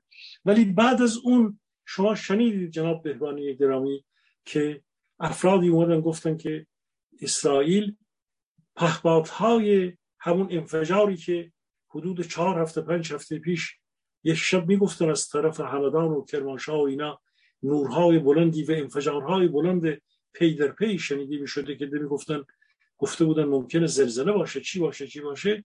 گفتن که اسرائیل تعداد زیادی از پهپادهای ایران رو در یک ستاد فرماندهی سپاه در کرمانشاه تعداد زیادی پهپادها رو منهدم کرد. و این به اصطلاح باید جوابی می بوده برای اون که اسرائیل در کرمانشاه این انهدام ها رو از پهپادها کرده بود و اینا. این هم مربوط به این جریان قربان. به حال موردی بود. خیلی خوب. بزنید دوباره برگردم به همین سال 1400 و اتفاقاتی که در همین سال افتاد. یکی از مهمترین ها فکر می‌کنم انتخاب همین مده بود. انتخابات و نمی‌دونم این آدم اومد بالا. چی دیدیم؟ این صحنه رو چجور تعریف می‌کنی در 1400 خامنه خب این... چرا این کار کرد؟ یه باره که تجربه کرده بود دولتی یه دست موفق نشده بود. چرا دوباره به این سمت رفت؟ به نظرت جالب اینه که شنیده نیست. غالیباف رو یه عکسی نشون دادن از غالیباف داره گریه می‌کنه و میگه هیچ کس مثل من دلسوز و وقت بیشتر از من صرف نمی‌کنه برای مجلس شورای اسلامی. من بیشتر از همه دلسوز اینم. اینو این عکس هم نشون دادن. اون جمله خودش رو هم آوردند اون از مجلس انقلابی اینها بود که قبل از دولت به اصطلاح نیمه نظامی و انقلابی اینها و گفتن که اگه بسپریم به اون و بعد اگه دولت رو هم مورد تایید دولت جوان انقلابی بکنیم که اول از سید محمد صحبت می‌شد بعدا کسانی در همین خارج یکیش همین افرادی که دیگه اسمشون قابل بردن نیست که واقعا لابیگری رو به اوج رسوندند. رئیس سازمان آبان اینها. که میاد میگه که در ایران باید یک حکومت نیمه نظامی از سپاه به قدرت بیرسید این آقای هوشنگ امیر احمدی که این بیاد ایران رو نجات بده. دوگانه ایران و دموکراسی ایران اونقدر بلوغ پیدا نکرده اونقدر توانا نیست که در ایران دموکراسی وجود بیاد و چنان با یک اعتماد به نفس کاذبی این فرد می آمد صحبت می‌کرد. البته بهترین ها هم بودن کسانی بودن از فلسفه حتی دیگری باز نزدیک می شدن به یک حکومت به هر حال دیگری البته اونا نمی گفتن که این نظامیان باید بیاد اونها می گفتن که یک جناح در واقع یک حکومت اقلیتی نیرومندی باید بیاد چون ایران وقتی که آزاد بشه نمی‌تونه یک باره به دموکراسی برسه. باید مدتی در یک اقلیت به هر حال حالا از فنسالاران و نظامیان وجود بیاند. حالا نظامیان اونا نظامیان خوبه بودند. یا فنسالاران اونا فنسالاران از نوعی بودند که یک گرایش به پادشاهی خواهی و سلطنت می داشتن مال اینا مال این ادم همین همین سبها و همین دوربری های خب یادمون باشه که این امیر احمدی در حقیقت با شهرام و مایون شینشین معروف دستشون توی کاسه بود. حالا دعواشون شده یه جورایی زارن ولی او بود که راه رو باز کرد. با حرفایی که زد با حضورش تو برنامه راه باز کرد واسه قزعلی زیبا کلام و اکنون می‌بینی که تزیگردان اصلی داستان نماینده طائب اطلاعات سپاه همین فومنی زاره فومنی است که اونجا حرف اول آخر رو اون می‌زنه و تو تمام این کلاب هاسام او حضور داره. این یادمون باشه که خدمات آقای امیر احمدی در این زمینه ها به اینجا خلاصه نمیشه. یکی همین داستان مرد شهردار که گفتی قالیبات دیدی که دوان دوان بعد از اینکه سلیمانی رو کتلت کردن به قول دیزیادی که میگه رو شده به قاسم کتلت این دوید رفت روسیه. ولی پوتین گفت اعلام کرد که من بشم جای قاسم سلیمانی منو بگیر. و پوتین اصلا راش نداد. و این هم یه نکته ای بودش که خواستم به فرمایش شما اضافه کنم. ولی انتخاب خود رئیسی برام موضوع دارم می‌خواد بشنون بله. شما. می‌خواستم همین عرض بکنم. ببینید یک حکومت نظامی یک حکومت نیمه نظامی که بخواد روحانیت رو جاش رو بگیره. این این حرفا خیلی زیاد شد. اینکه مردم ایران نمی‌تونن به دموکراسی برسند. این همه جنبش های عظیم مردمی چگونه است که در شیلی که یک دیکتاتوری آلنده رو می‌کشه سالها حکومت می‌کنه. یا در لهستان یاروزلسکی یک روزی برداشته میشه. مردم به هر حال میرن یک حکومت چند دور طول می‌کشه تا یک نظام پارلمانی دموکراسی در اونجا وجود میاد.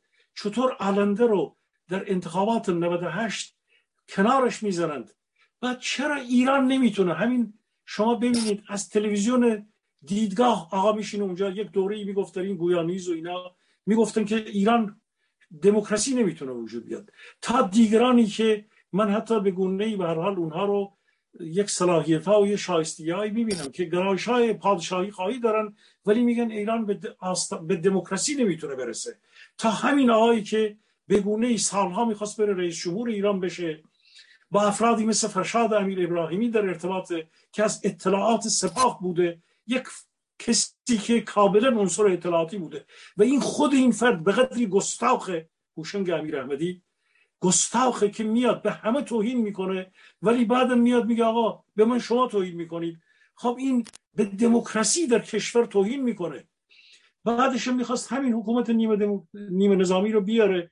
ما دیدیم این آنتیک های اینها این جنایتکاران آنتیک اینها اومدن چه به سر ملت آوردن؟ اقتصاد رو حل کردن؟ خب داریم می‌بینیم. مسائل روحانی حسن روحانی طرحش رو پس زدن. عین همون طرح رو آوردن. فقط به نام خودشون یک سال دیگر وقت مردم رو تلف کردند. آخر سرم به این رسیدن که تیم خودشون به غایت ضعیف همون تیم عراقچی و دیگران باز اطلاعاتی داشتن در دنیا خود اون ظریف و دیگران. در هیچ عرصه ای این حکومت که الان این دولت که الان سرکار اومده آیت الله قاتل نه تنها هیچ پیشرفتی نکرده خود همتی کم اینها را افشا کرده در عرصه های مسئله نقدینگی مسئله بانک ها مسئله بدهی ها مسئله فسادی که در اقتصاد بوده اینا ادعا کرده بودن که داریم حل می‌کنیم با بگیر و ها دیگه خود همتی داره اینا را افشا می‌کنه. ماها که خب براندازان خارج کشور هستیم. خب در هیچ زمینه این انسان ذره تنها خرابکاری و ویرانی. آقای بهبانی این نتیجه خود این آدم بوده که امشب البته به بخشی از این اقتصادشون به همین مسئله اقتصادی ما هنوز نرسیدیم. به هر حال این در مورد آیت الله غافل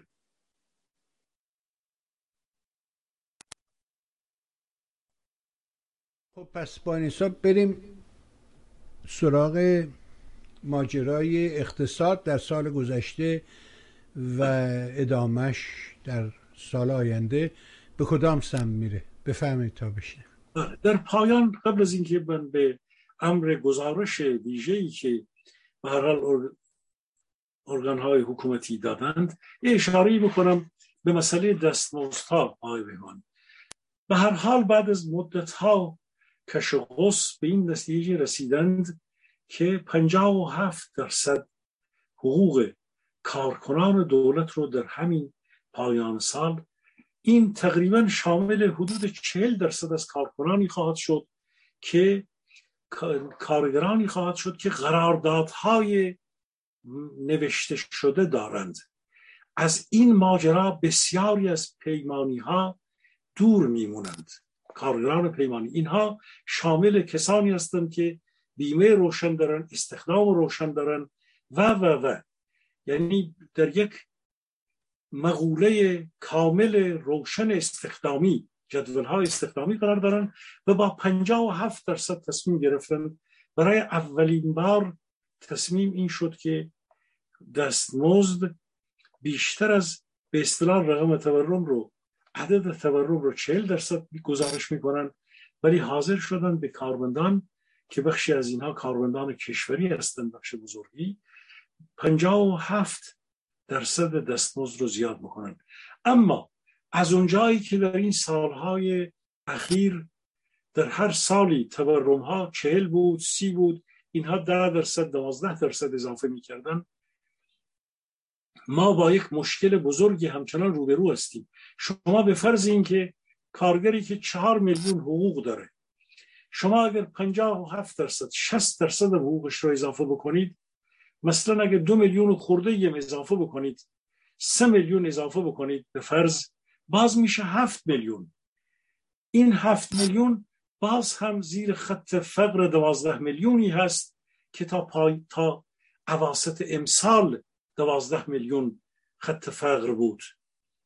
شش میلیون من بارها گفتم که خانواده چهار نفره که زیر شش میلیون دارند زیر خط فقر مطلق قرار می‌گیرند در ایران. شما اگر اینا حقوقش رو 57 درصد اضافه کنید یه خانواده بسیار رانی که با 4 میلیون 4 میلیون خورده ای هستند حقوق به 7 میلیون خورده ای برسونید باز 5 میلیون زیر خط فقری. اما چه اتفاق دیگری میفته های بهبانی؟ ببینید شما گذار تصمیم اینه شورای کارفرمایی شورای کارگری و دولت شورای کارگری این ستا مجموعه به توافق برسند رسیدند به فرض اینو گفتند اعلام کردند. فشاری هست از دولت در این میان به کارفرمایان. بسیاری از این کارفرمایان در بخش تولید هستند. و رقم تورم چهل درصد اونها باید با این چهل درصد سازمان و اقدامات مالی تسهیلات بانکی و نمی‌دونم چی و چی رو تورم عدد تورم تعیین کننده است شما اگر در یک سال با تمام این بغرنجی هایی که وجود داره میزان دستمزد رو در یک سال 17 درصد بیشتر از عدد تورم بگیرید. اینجا کارفرمایی که باید تولید بکنه به هر حال کم میاره و از اون طرف باز باید فشارهایی رو اعمال بکنه اقداماتی رو برای تولید ایجاد بکنه و بعد هزینه ها رو به گونه پیش ببره که خودش تورمزاست به طور ویژه تورمزاست. یعنی دوباره این تصمیم 57 درصد اول اینکه این 57 درصد رو ندارن بخشی از این کارفرماها بدند. از کدوم منابع باید بدند؟ در ثانیه اگر چنانچه این پول رو بدند چون 17 درصد بیشتر از عدد تورم اینها حقوق دادن باز باید کالاهایی رو که تولید کردن به سرعت گرانش کنند. عملا گرانی و بعد باز هم تشدید میشه تورم و عدد تورم رو به سرعت بالا خواهد برد. اینها اون چرخه در واقع سیکل اقتصادی است که شما هر قسمتی رو که نادرست تصمیم بگیرید به قسمت های دیگه ضربه می‌زنید. یا در اون سیکل مالی که من در دفعات پیش گفتم وقتی که بانک ها بی رویه تسهیلات میدند و نرخ بهره تسهیلات رو به فرض در یک دوره پایینتر نگه میدارن این تسهیلات میره در شرایطی که کشور موقعیت تولید نداره این تسهیلات بانکی وام هایی که بانک ها دادن دوباره نمیره در تولید در بخش مولد. عملا آثار شوم و پیامت های بسیار زیانباری خواهد داشت که دوباره جیب بانک ها رو خالی می‌کنه و بانک های دولتی و نیمه دولتی که جیبشون خالی شده باید برن از بانک مرکزی قرض بگیرن. اون قرض سبب میشه که دوباره پایه پولی بانک مرکزی که در اختیار این بانک ها گذاشته بره بالا و باز دوباره حجم نقدینگی موجب خواهد شد که باز هم ورشکستگی ها و باز هم رقم تورم بره بالا. ببینید این سیکل رو نمی‌تونه این دولت بفهمه. با این نظامیان احمق و ناکاردن محسن رضایی و نمی‌دونم مشاور ارشد اقتصاد و خاندوزی و سال هاوادی رئیس بانک مرکزی و اون یکی نمی‌دونم رئیس بنیاد چیز امام و اینها نمی‌تونن این اقتصاد معیور رو بفهمن راه حلی برای این چرخه این سیکل در واقع اقتصادی از تولید به توزیع تا بعدا سیکل واردات صادرات سیکل گردش های مالی در کشور اینها رو نمی‌تونند اینها. هر جور شما هر طرفی رو بگیرن یک طرفش در واقع از بین خواهد رفت. ریسمان گسیخته است آقای بهبانی این اقتصاد با این تصمیم آخری که گرفتن در مورد دستمزدها دچار مشکل بزرگه. ببینید امروز سکه به خاطر بالا رفتن قیمت طلا سکه دوازده میلیون و پونصد و هفتاد هزار تومانه. اصلا در رابطه سکه و دلار. دلار باید الان بالای سی میلیون با همون فشارهایی که تا کنون اعمال می‌کردند باید دلار در همین روزها با اون فشارهایی که سرپوش گذاشته بودن بالای سی و سی میلیون سی, سی هزار تومن باشه هر یک دلار ولی چون اون اقداماتی رو که عرض کردم در این روزها نگه داشتن یه امیر عبداللهیان میره اونجا میاد دلار دوباره از 24 هزار تومان و 25 هزار تومانی که آورده بودن از بازار متشکل ارزی باز میپره 26 هزار خورده ای. شما هر الان در آستانه نوروزه باید دلار ها بیاد باید نظام ارزی در ایران چرخش پیدا بکنه. به محض اینکه یک ضربه تقاضا یک شوک تقاضا ببینید اگر این برجام برداشته بشه حتی اگر ده ها میلیارد دلار هم وارد ایران بشه به محض اینکه تقاضای دلار برای چرخش امر تولید مسافرت ها پای اولین به هر حال حرکت های اقتصادی به تولیدی در ایران باز بشه شما می‌بینید که یک تب و تابی در بازار وجود میاد که دلار به سرعت بالا خواهد برید چون تقاضای دلار برای تولید و برای چرخه اقتصادی فعال خواهد شد.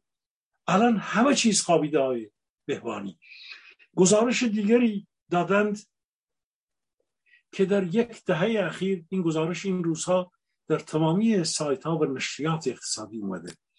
میگه در 1390 تولید ناخالص داخلی 686 هزار و چند به فرض چند ده هزار میلیارد دلار بوده.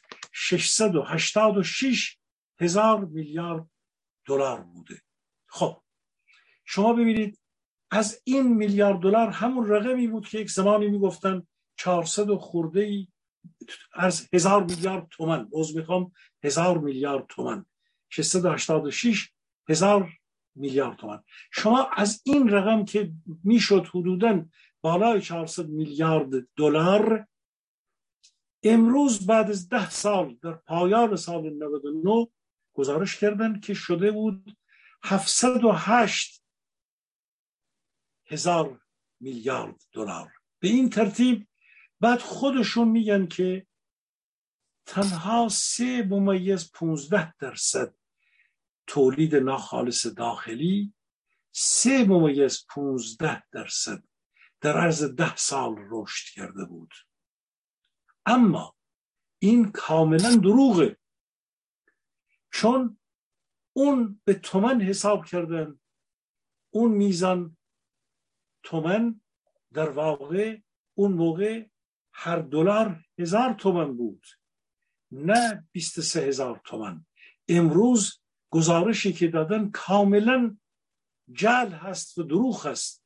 امروز تولید ناخالص داخلی نه تنها 400 خورده میلیارد دلار نیست بلکه حدود 200 خورده میلیارد دلاره و این گزارش پارسال افشا شد که تولید ناخالص داخلی به حدود یک سوم رسیده. ما نه تنها در تولید ناخالص داخلی رشد نکردیم بلکه به یک سوم رسیدیم در سال 99 گزارش درست اینه همونطوری که شما امشب اشاره کردید که بخش بزرگی از گزارش هایی که به رسانه های حتی معتبر و نیمه معتبر می‌رسه دروغه. گزارشات بانک مرکزی مرکز آمار ایران وزارت کار مجلس کمیسیون های تلفیق و کمیسیون پژوهش مجلس و همه این گزارش ها جله آقای بهبانی گرامی شنوندگان و بینندگان گرامی تولید ناخالص داخلی در ایران به یک سوم میزان ارزش خودش رسیده. و در حالی است که در سال 1390 ایران 74 میلیون جمعیت داشت. امروز ما 85 میلیون جمعیت در ایران داریم. کشوری که 11 میلیون جمعیتش بیشتر شده و در این دنیای امروز ده سال از تاریخ اون موقع گذشته. همه کشورهای جهان تولید ناخالص داخلیشون رشدهای ده درصد 15 درصد 20 درصد. حتی بعضی از کشورها که رونقهایی داشتن بیشتر داشتند ما نه تنها تولید ناخالص ما داخلی ما رشد نداشت بلکه به یک سوم حجم رسید. این نشون میده که چه فاجعه ای در این ده سال اخیر در اقتصاد ایران رخ داده.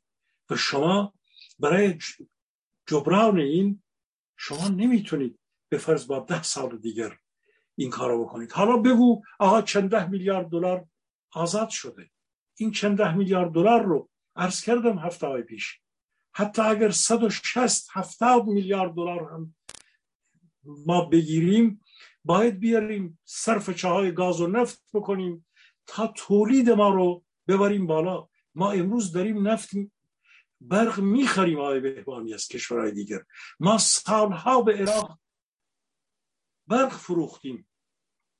برق فر... انرژی فروختیم. به ترکیه فروختیم. امروز ما داریم برق می‌خریم در ایران. سطح ما خالی است. شما یک عده میان میگن آقا چون دیگه این چند ده میلیارد اولا که این چند ده میلیارد رو می‌گیرن بخش عظیمی از قرضهایی رو که این دولت بالا آورد. اونجا بنیادهای گوناگون وابسته به علی خامنه ای تا از جیب به اصطلاح داده بودن این رو صرف خودشون خواهند کرد. به گونه ای خواهند برد که هیچکی متوجه نخواهد شد. اقتصاد ایران تکانی تکانه بهش وارد نخواهد شد. این پایان گزارشی است شرح شرح از رنج و درد ملت ایران که شما حتی با آزاد کردن چهل میلیارد پنجاه میلیارد دلار هم اونطوری که این آیت الله قاتل دستور داده بود که در عرض دو هفته برید خط فقر مطلق رو بردارید برداشتن خط فقر مطلق یعنی چند میلیون رو دنبال کار کردن شما برای اینکه یک میلیون انسان رو کار درستابی بهش بدید از آمی پروری در بیارید باید یه عالم سرمایه گذاری بکنید حتی برای یک میلیون. شما برای اینکه بیست و خورده میلیون انسان ایرانی رو که زیر چهار پنج میلیون تومن پول می‌گیرند و در خط فقر مطلق هستند شما اینها رو بخواید در بیارید. این میگه در عرض دو هفته تا فکر می‌کرد که این پولا بیاد 20 30 40 میلیارد دلار به فرض بیاد می‌تونه اینا رو بده به این و اون خط فقر مطلق رو در عرض دو هفته برداره که در هفته های پیشین عرض کردم که او در کجاست و وضعیت مردم ایران در کجاست آقای این گزارش بود به این ده سال تولید ناخالص داخلی که در همین آستانه نوروز و بهار 1401 اینها دادند که سراسر دروغ و جل و به هر حال دونگی هست که گزارش کردن در نشریات اقتصاد بله. من ضمن این که آرزو می‌کنم خانم زاغری آزاد بشه و همه زندانیانی که گروگان گرفته شدن در حقیقت در ایران آزاد بشن و دیروز با یه دوستی صحبت می‌کردم رفیق ایام شباب گفتش که آره همجور تازه رفته بود ایران بعد مثلا سالها برادرش فوت کرده بود رفته بود که به زندگی سر سامان بده و ارسیه و اینها رو جفت جور بکنه و و فارسی هم درست بلد نیست. او سالهاست که تو انگلیس زندگی کرده. و به شوخی گفتم که آره می‌خوام بیام ایران. گفت نه نه یه وقت همچی فکری به مغزت نزنه. من از اونجا دارم میام. خیلی اوضاع بدتر از اونیست که فکر می‌کنی. اصلا شدنی نیست و بنابراین آدمایی که فکر می‌کنن میرن متفاوتن فرق دارن واقعا اینجوری نیست. نظام جمهوری اسلامی نظام بیرحم بی حساب و کتابه. هیچ سیستمی در اونجا وجود نداره. بلکه مافیایی است که حلقه حلقه هر حلقه ای کار خودش رو انجام میده. و شما ممکنه به یکی از این حلقات گیر کنی و توی دام یکی از اینا به حال بیفتی. بنابراین ضمن اینکه آرزو می‌کنیم که خانم زاغری که میگه پاسپورت انگلیسیشو گرفته و احتمالا 540 میلیون دلار رو می‌خوان به ایران بدن تا این خانم آزاد بشه یا که دو تا زندانی رو تبادل کنن. ولی من همچنان علا رقم این که بازم گفتن که نمی‌دونم روسا اعلام کردن امروز که ما نامه گرفتیم از آمریکا و برجام و روسیه به هم ارتباطی نخواهند داشت. تحریم های آمریکا در مورد روسیه به برجام ارتباط پیدا کنه اما من همچنان معتقدم که برجام یه موضوع لاینحله و به آسانی این گره باز نمیشه اون که من پیش رو می‌بینم اینه که فکر می‌کنم ما به یه شرایط تغییر نیاز داریم یه تغییر اساسی. و این تغییر صورت خواهد گرفت. حالا با قهوه قجر باشه یا یه چای شیرین غمپلو بعد یه بستری که آقای خامنه ای می‌کشه. معلوم نیست. ولی تغییرات کلی در راه است. یه اتفاق مهمم که افتاد در این سال این داستان دادگاه حمید نوری بود که شما از همون لحظات اول حضور پررنگ داشتی. اون رو چجوری تعریف می‌کنید بفهمید تا بیشتر بله اشاره کردم در قسمت خود این آیت الله قاتل. اشاره کردم یکی از پیشرفت های بزرگ ملت ایران واقعا این دادگاه حمید نوری بود که همراه شد مصادف شد به گونه با نقشی که این آیت الله قاتل گرفت. با توجه به اینکه خود این آیت الله قاتل دستش در همه فساد و جنایت ها بوده و کاری که در واقع دادخواهان کرده بودند در این سالهای اخیر به ویژه اومد به این غنچه باز شد به گونه در جریان استکهلم با کوششی که به هر حال دوستان عزیز ما در اونجا کردند و در تمامی ابعاد به همت عزیزان ایرج مستاقی به هر حال مهدی اسلامی اشتری سیامک نادری همه اون عزیزانی که واقعا اسامی زیاد.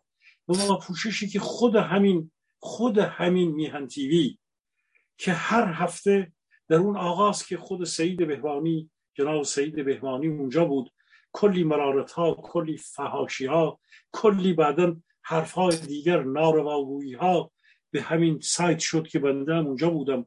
خب به من دیگه پای حالا به سایل خوردریز رو در اینجا میان نمیارم. اون چه که اتفاق افتاد به هر حال واقعیت اینه که ابرها کنار رفتن. ایستادگی چند تن اگر در کشور اوکراین یک رئیس جمهوری یک تیمی میاد میسته و یک ملتی میاد میسته شنوندگان و بینندگان ارجمند به ملت خودمون نگاه بکنیم. شخصیت های از زندان سیاه از جنایت و کشتار و اینها سر در میارند. میان بیرون. بعد از سی سال در تمام این سالها میستن مقاومت می‌کنن می‌نویسن میگند حرکت ها برگزار میشه در خارج کشور. یک روز یک جنایتکار دم به تله میده. و بعد به یک دادگاه جهانی تبدیل میشه. پس یک نقطه هایی وجود داره. یک نقطه های از مقاومت وجود داشت که به این آتش تبدیل شد. به این نور تبدیل شد. در جنبش مقاومت و دادخواهی ایران. و اون اشکای مادران خاوران اون گلهای خاوران امروز ما می‌بینیم میاد در استکهلم باز میشه. و این مقاومتی بود که بسیارانی واقعا چند شخصیت برجسته این مقاومت در اینجا بودند. یک تیمی در اینجا بود و یک مقاومت بزرگی صورت گرفت. باید ابعاد این رو هرچه بیشتر امیدوارم که جشن پیروزی این در همون ماه به ماهی که شنیدم از دوستان عزیز ما انجام بشه و این مقاومت و این گلهای خاوران بیاد به نتیجه برسه به این جنایتکار که امروز در دست قانون زیر به هر حال قانون او رو گرفت این قانون یک بار حقوق بین الملل در یک گوشه از دنیا عمل می‌کنه فردا در داخل کشور این دادگاه ها برگزار خواهد شد. و این اون آرزویی هست که حالا 1400 نشد. دیروزود داره. آقای بهبانی. 1400 قدم های بزرگی برداشتیم ما. در عرصه داخلی در جنبش های گوناگون در عرصه خارجی در عرصه بین المللی ما به مراتب جلو رفتیم. ما یک مدلی از شما ببینید الان دادگاه های جهانی که برای پینوشو و غیر و غیر برگزار شد. چه آثاری همچنان داشت و داره. امروز همینه. ملت ایران در درسته که تا کنون یک سازمان نیرومندی که بخواد رهبری رو بگیره وجود نیامده. ولی پازل های این رهبری در جاهای گوناگون ساخته شده و یک حادثه میمون اینها رو به هم دیگر قطعا بیگمان به هم دیگر خواهد دوخت. من در این شکی ندارم. باور استوار دارم که مبارزه ما در عرصه گوناگون که یکی از اون مبارزات که واقعا جنبش دادخواهی جنبشی است فراگیر.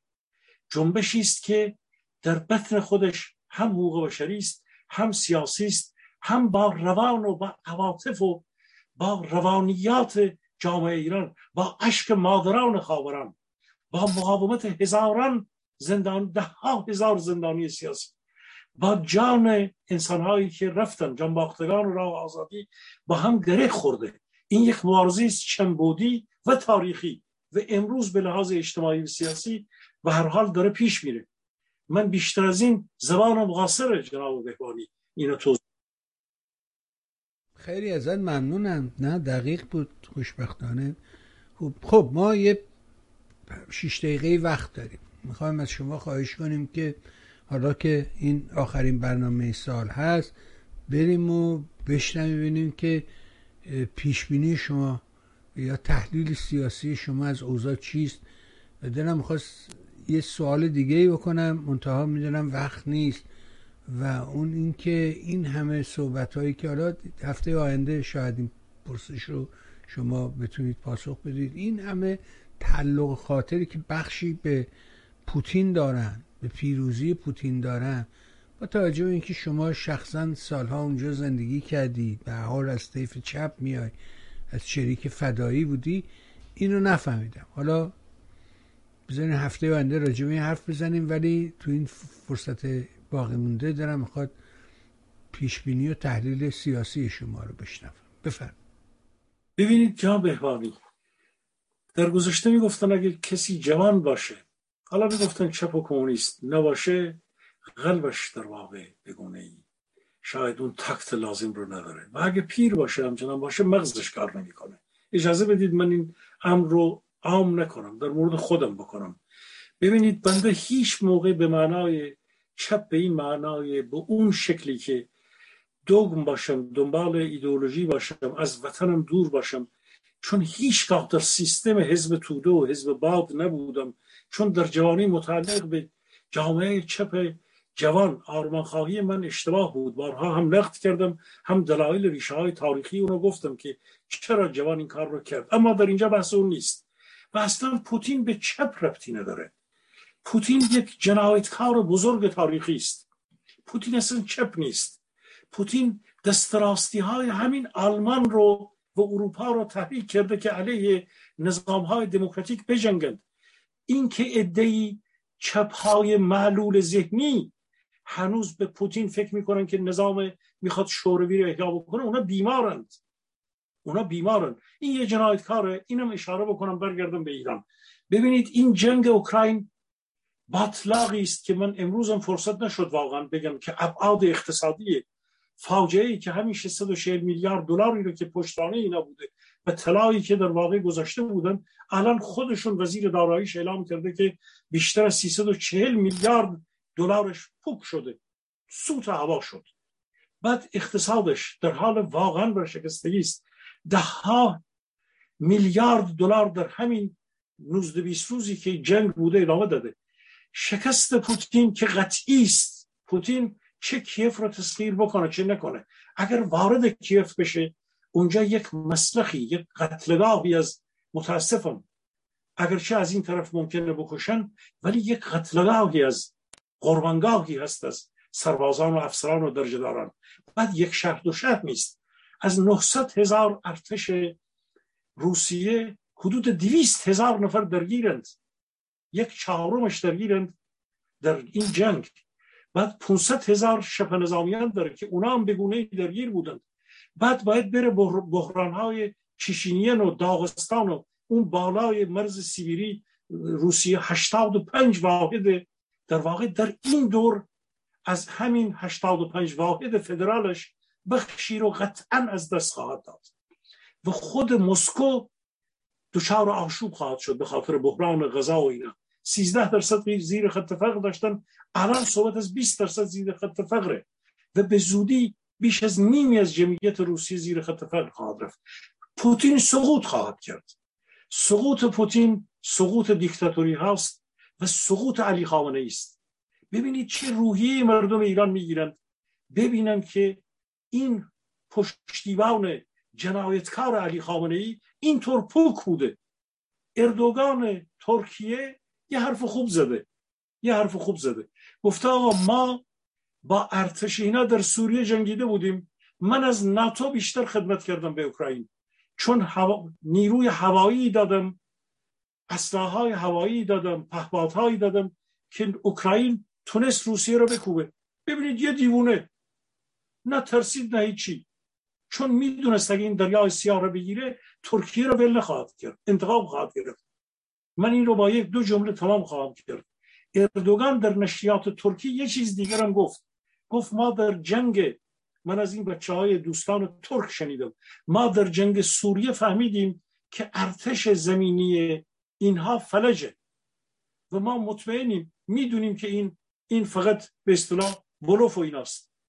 اینه. این ارتش خواهد پاشید از این نظر که پوتین کنار خواهد رفت و حامی بزرگ علی خامنه‌ای پیش کنار زده خواهد شد. و ملت ایران در سال 1401 ببینند که حامیان جنایتکار اونها اینطور پاشیدن پوک شدند و اینطور در ضعف قرار گرفتن به قتلگاه و قربانگاه کشیده شدن به یقین مردم ایران دلیرتر مقابل این رژیم جنایتکار خواهند ایستاد. من در آستانه بهاران 1401 نوروز باستانی زیبای ما برای ملت ما مقاومت بیشتر آگاهی بیشتر برای زنان جامعه ما که واقعا گردآفرید های جامعه, جامعه ما رودابه های جامعه ما هستند. مادران مبارزی که دختران مبارزی که خواهند ایستاد. این جامعه یک قیام زنانه یک رستاخیز زنانه این جامعه رو نجات خواهد داد. آقای بهبانی به این معنا نیست که مردان ما دلیری نخواهند کرد. پویاها نیستند. اینها پشت این رستاخیز زنانه خواهند ایستاد و این در واقع امر حساب این رژیم جنایتکار انسان ستیز زن ستیز ملت ستیز ایران ستیز رژیم اهریمنی جمهوری اسلامی در همین سال 1401 ما باز هم جلوتر خواهیم رفت و اینها رو به به هر حال به قبرستان تاریخ میفرستیم های بهبانی عزیز. شنوندگان و بینندگان ارجمند. بله و نه تنها فرصت نشد راجبی حرف بزنی. من دلم می‌خواست راجب خیلی مسائل دیگه هم از شما پرسش کنم.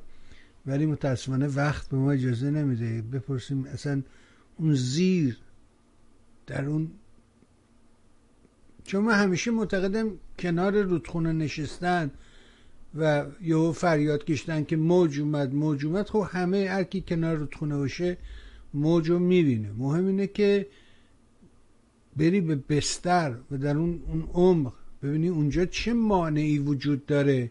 که در سطح این موج به وجود میاره. و ولی اینکه همه کنار خونه حیف میپرن بالا میگه موج اومد. خب همه اینو می‌بینن. ولی چراییش مهمه. امیدوارم سلامت باشید خوب باشید سرحال باشید.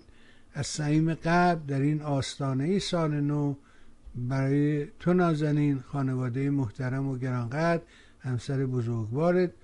به راستی آرزوی بهترین دارم. ممنون از همه مهرت تا سال آینده. متشکر آی سریم جناب سید جان بهبانی برات آرزوی تندرستی می‌کنم. ممنون برای ملت عزیز ما واقعا پیشرفت و سال خوب آرزو می‌کنم. از شنوندگان و بینندگان ارجمند هم به نوبه خودم تقاضا دارم که میهن تیوی رو سرپا نگه داریم حمایت مالی بکنیم تا این نشریه و این سایت وزین بماند و واقعا سال خوبی این نشریه و این تلویزیون همراه مردم ما بتونیم قدم های باز هم موثرتری برداریم. سپاس از شما جناب بهبانی است با شادباش های نوروزی و بهار. به بها شنیدیم فرمایشات جناب سریمی نازنین امیدوارم که بها کمک کرده باشه و برای شما خوبان هم. سالی پر از شادی و سلامتی آرزو می‌کنم و آرزو دارم که سال آینده سال موفقیت و پیروزی همه مردم ایران باشه. و ما می توانیم اگر که بخواهیم.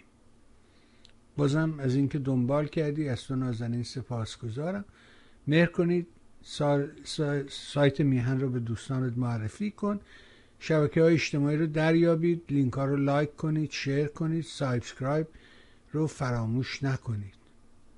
ممنون از شما. در انتظار حمایت مالی تو نازنین نیز هستیم. متشکرم.